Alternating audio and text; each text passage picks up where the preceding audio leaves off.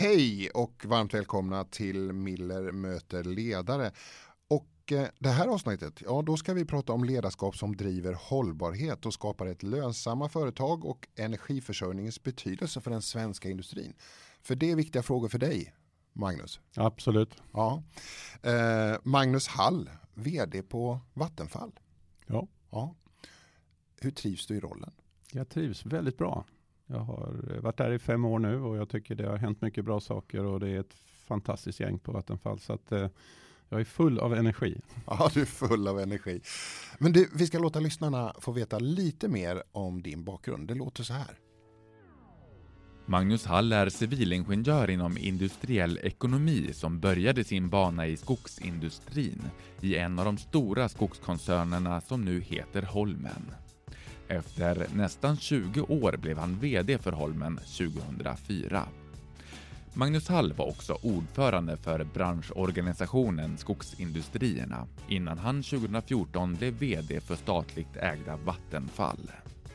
Under Magnus Halls tid som vd har klimatfrågan varit i fokus och bolaget har tagit flera steg för att minska beroendet av fossila bränslen.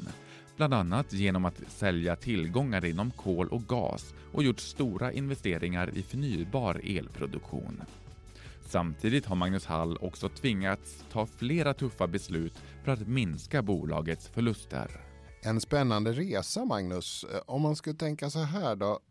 I alla de här funktionerna du har varit och i de beslut du har behövt ta, vem är du som ledare?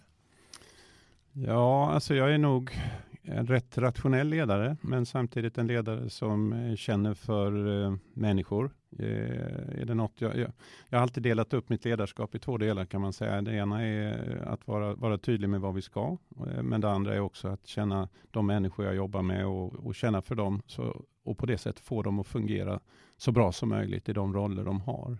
Så att om jag fick beskriva mig så skulle jag vilja att det var så. Sen ska man kanske fråga någon annan hur de upplever det. Ja, just det. Men det är din övergripande tanke? Absolut. Rationalitet och empati på något sätt i kombination? Ja. Och det rationella, hur skulle du beskriva det då? Ja, det är ju att jag som person är lite no-nonsense som man vill kalla det för det. Det vill säga att prata klarspråk, vara transparent, upp med saker och ting på bordet. Hur löser vi de här frågorna? Jag är ganska jordnära i mina diskussioner. Jag tycker själv om att vara med när det händer saker även om jag vet att jag inte alltid ska vara inblandad. Så att på det sättet så upplever jag mig nog som rätt så rationell och vill inte ta omvägar eller krångla till det i onödan. Mm. Du, jag har mött chefer som säger det där att de vill vara närvarande men inte lägga sig men ändå har gjort det. Mm. Hur är det för dig? Kan du låta bli då? Eller kan du trilla dit ibland?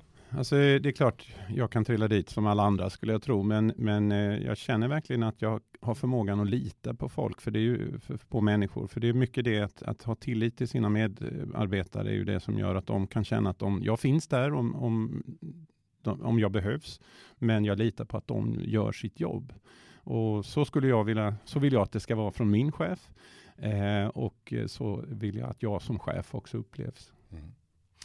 Du har ju en bakgrund som vi hörde inom den tunga basindustrin, skogsindustri och du har en ganska typisk profil för en svensk företagsledare. Du är civilingenjör. Hur mycket ledarskap fick du med dig i din grundutbildning? Alltså egentligen inte särskilt mycket. Jag fick den mera praktiskt för att jag var då ledde en sån här så kallad festeri som det heter där man ordnade fester och arrangerade en massa saker. Och nu är vi på studenttiden. Ja, absolut. Ja. Och det är framförallt det som man fick lite utbildning men jag fick ingen. Alltså man måste ha referenser för att kunna dra nytta av det där. Jag tror att man har mycket mer nytta av ledarskap löpande under sin utveckling i sitt jobb. Snarare än att få det där med sig från början. Det försvinner rätt så lätt då. Så jag tycker inte det var någon plattform som jag hade med mig. Men festeriet gav dig några slags ledarskapsinsikter? Ja, alltså det gör ju det. För att som person är jag rätt social och gillar att umgås. Jag tror att det är det som gjorde att jag naturligtvis hamnade där. Men det är också en förmåga att kunna påverka människor och se att de gör saker och ting och tycker det är spännande och skapar det här engagemanget. För ett festeri utan engagemang, det är ju meningslöst. Ja, det är en ganska tråkig fest. Det ska vara kul fest. Ja, det ska vara en kul fest. Men du, alltså under din väg då? För nu, du blev ju vd för Holmen och sen är du nu vd för Vattenfall. Hur har du jobbat med ditt ledarskap under den resan? Alltså, jag har ju varit med och utbildat mig i olika ledarkurser, men jag ska säga jag är lite självlärd. Jag tycker det är det som jag har använt mig av, just de här områdena, att ha tillit, att lita på folk. Det har fungerat för mig. Jag har alltid haft ett väldigt högt dels ledarskapsindex när det är i medarbetarundersökningar, men också tycker jag fått folk att göra saker och känna engagemang i det de gör. För det är först när man får det här positiva engagemanget och vet vad man ska göra som det verkligen börjar hända saker. Jag tycker det ser ut så med mina medarbetare, och det har jag varit stolt över hela vägen. Mm. Så att jag tänker mycket på det. Men kan du hitta några punkter där du tycker att du liksom där du lär dig nya saker om ledarskapet under den här perioden? Ja, alltså du lär dig mycket när du hamnar i svåra situationer, när du måste ha svåra samtal.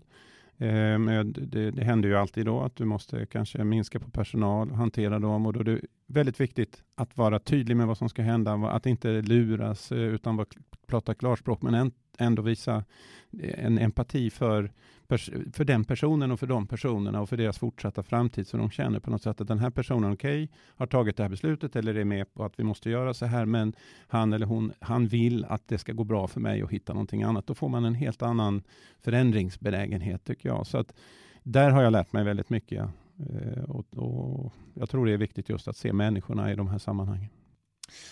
När du var på Holmen så var du ju inte i mediabruset på samma sätt. Nu när man googlar dig så är du med nästan jämt, för det du håller på med är jätteheta frågor. Hur var det att säga gå från att vara en lite mer anonym vd för ett skogsbolag till att komma in i den här heta zonen? Det var nog den stora förändringen, alltså, och kanske också den största frågan jag hade när jag skulle ta det här jobbet. Hur ska det bli för mig som person, för min familj, en helt annan exponering. Men vi kom överens om, eftersom jag så gärna ville ha det här jobbet och tyckte det var spännande och kunde tänka mig att ta den här exponeringen, så måste jag säga att det är nog det jag minst ändå har haft bekymmer med, utan har tyckt det har varit en väldigt spännande del av jobbet. Om det sen har med mig, hur jag fungerar och så, det vet inte jag, men jag känner mig väldigt trygg i att vi gör rätt saker, att vi kan förklara det, att jag kan stå upp för det vi gör i Vattenfall. Men det kändes faktiskt så när jag kom in i Vattenfall, att Vattenfall som bolag var väldigt skrämt. För det var mycket i media och mycket negativt, så vi var tvungna att bygga en helt ny bild av bolaget, och jag tycker vi har faktiskt kommit en ganska bra bit på väg när det gäller att visa vad Vattenfall är idag. Hur gjorde du som vd för att bygga den bilden? Väldigt mycket att skapa, var ska vi någonstans internt, och att våra medarbetare kände att vi ska någonstans dit vi tror på. Och vad har vi för saker som vi måste lösa för att det här inte ska fungera? Och det var ju en sån sak som vi hörde i introduktionen här, att vi sålde av vårt brunkol i Tyskland, som på något sätt skar bilden mitt i tur. Man förstod inte vare sig externt eller internt vad Vattenfall stod för. Och därför blev det en symbolförändring också, förutom att det var affärsmässigt rätt. Och det drev vi på igång nästan samma vecka som jag började. För det kändes efter den introduktion jag hade haft att det där fungerade inte på. Det fanns inte på något sätt att det skulle fungera hos oss. Och genom att ändra på det så fick vi en väldigt mycket tydligare bild av vad Vattenfall är. Och sen har vi byggt vidare på den bilden och positionerat oss i det nya energilandskapet. Och jag tror det gjorde susen, kan man säga. Mm. När du säger brunkol så minns ju kanske en del den där brunkolsbiten som ett språkrör höll i handen och pratade om Gustaf Fridolin. Det är ju också en bild av det här jobbet du har, att du har en politik som diskuterar ditt ämnesområde och ditt företag väldigt ofta. Hur förhåller du dig till det som vd? Ja, alltså jag tycker det är kul. Vad jag tror gör att jag tycker det här jobbet är så kul, att det är en brytning mellan politik, affärsmannaskap. Det är så mycket saker som gör att det här blir spännande, och därför så tycker jag att politiken också är spännande, och den är ju en stor del av mitt affärsmannaskap egentligen, att kunna hantera politiken och prata med dem och föra våra frågor fram på rätt sätt. Så att jag tycker det, för mig har det varit både en utmaning men också en otrolig skön känsla att kunna vara med i den diskussionen på en nivå där jag har kunskap och där faktiskt att jag blir litad på av politikerna. För det känner jag är otroligt viktigt. Har jag den rollen jag har som Vattenfalls vd och med den historia kanske som har funnits, så är det jätteviktigt att det jag säger, det tror de på, och jag känner att det har varit så. Kärnkraften Ringhals 1 och 2 planeras att läggas ner och det är också en diskussion om dem. Men när jag träffar, vi har ju ganska många chefer som jobbar med kärnkraft som är med i ledarna. Mm. Och då kan jag märka hos dem att det finns en...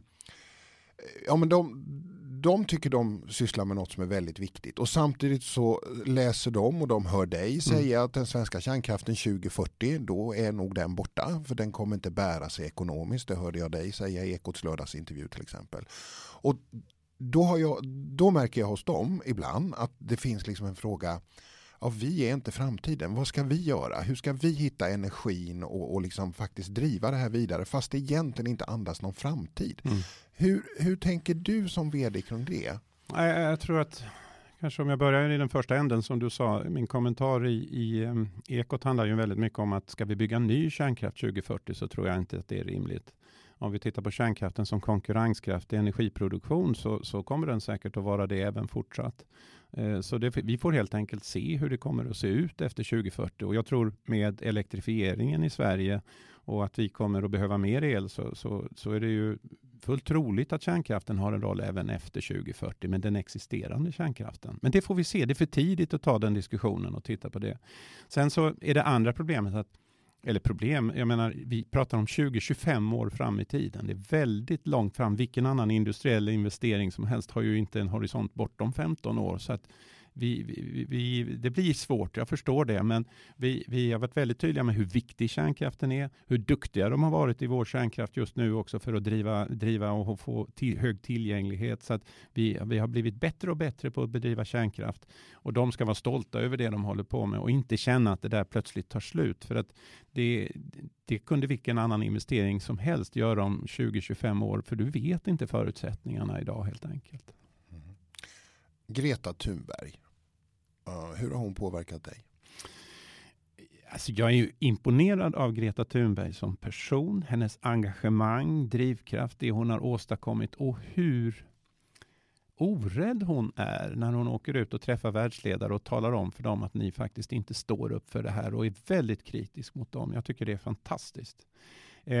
Jag tycker att det måste kompletteras med en bild av att vi också ska hitta lösningar på det här så att vi inte bara känner att den enda lösningen är att vi kryper bakåt. För jag tror inte på det.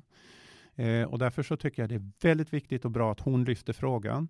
Jag tror kanske inte riktigt på lösningarna som hon för fram. Men hon säger egentligen inte så mycket om lösningarna utan det är upp till oss som företag och politiker och andra att hitta en bra utveckling av det här. Så jag tror det driver på klimatfrågan. I grunden tror jag detta är mycket positivt. När jag är ute och träffar medlemmar och chefer och ledare så får jag en väldigt stark känsla av att man vill hitta den så här. Det finns lite vanmakt verkligen runt den här frågan och det finns ju en sorgeberättelse runt klimatfrågan. Mm. Och samtidigt så märker jag att man söker verkligen vad är den positiva bilden? Mm. Vad är det för samhälle vi ska till? Vart riktningen är? Mm. Och att många efterlyser den därför att de kan befinna sig. Jag tänker särskilt på en av våra ledare som jag träffade och pratade. Han sa, jag har så svårt att vara positiv i det här. Jag är så mycket i sorgeberättelsen. Mm. Vad säger du till en sån ledare och chef? Nej, jag tror att det vi har gjort är att sagt att vi ska lösa problemet. Vi ska kunna möjliggöra ett fossilfritt liv inom en generation. Och det, framförallt är det kopplat till att vi tycker inte att barnen nu ska bli... om barn utan framtidstro tror jag det är det värsta vi kan råka ut för. För vi kommer att ha... vårt samhälle kommer att leva vidare. Jag är helt övertygad om det. Och jag är också personligen övertygad om att vi kommer till ett ännu bättre samhälle när vi passerar det här. Och då gäller det att se lite vad det är för någonting och tänka utveckling och inte tänka avveckling. Och det är där jag tycker vi har gått snett. Vi ska sluta flyga, vi ska sluta med det. Det blir så mycket av förbud istället för att tala om att här finns mycket positivt. Du kommer att ha elbil, du kommer att kunna flyga fast du flyger med förnybart bränsle. Det vill säga att du får betala vad det kostar att det är förnybart men det kommer du vara beredd för. På. Och alternativet kanske är att du åker tåg för att det är billigare men att vi har prisat allting på ett sätt som gör att det här är långsiktigt hållbart. Och jag tycker det är den inställningen att vi ska lösa problemet och vilket egentligen den enda hållbara inställningen, för en optimist försöker lösa problemet, en pessimist lägger ner. Och vi ska inte vara pessimister, utan vi har alla anledning att vara optimister, så skulle jag säga. Du har ju fått fatta en hel del svåra beslut. Du har fått hantera beslut som du ärvde, neon till exempel och så vidare. Hur tar du dig an ett svårt beslut? Vi kommer väl tillbaka till som det jag pratade om förut, att det gäller att vara transparent och rationell och på något sätt inse vad det är man har framför sig. Gäller att planera hur man ska hantera beslutet, men sen inte stanna i steget utan faktiskt göra det.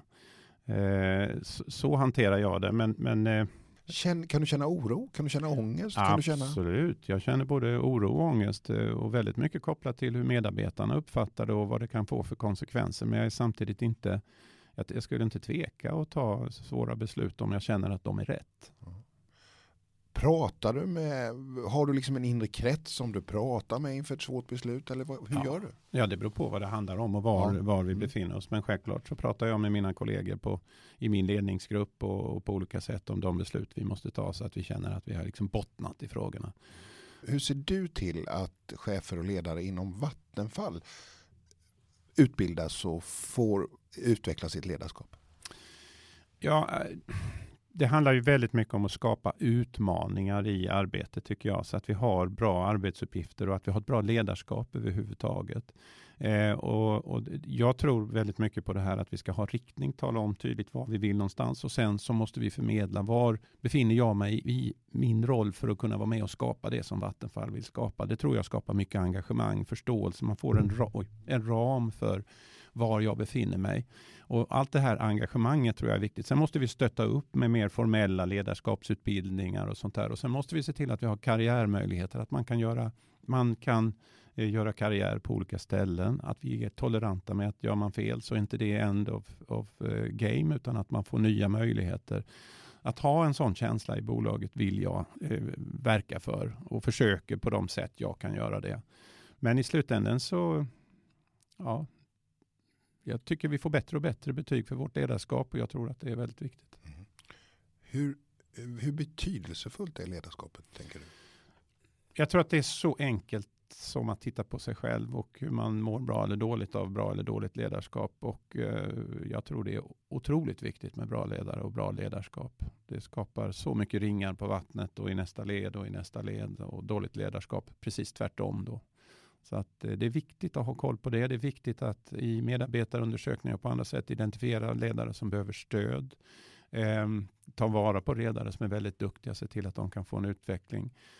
Att hela tiden se till, och jag tror det är viktigt för medarbetarna att känna att det här med att ledarskapet är bra, någonting som vi också aktivt jobbar med och förändrar. Så att är det inte bra så ska vi förändra det.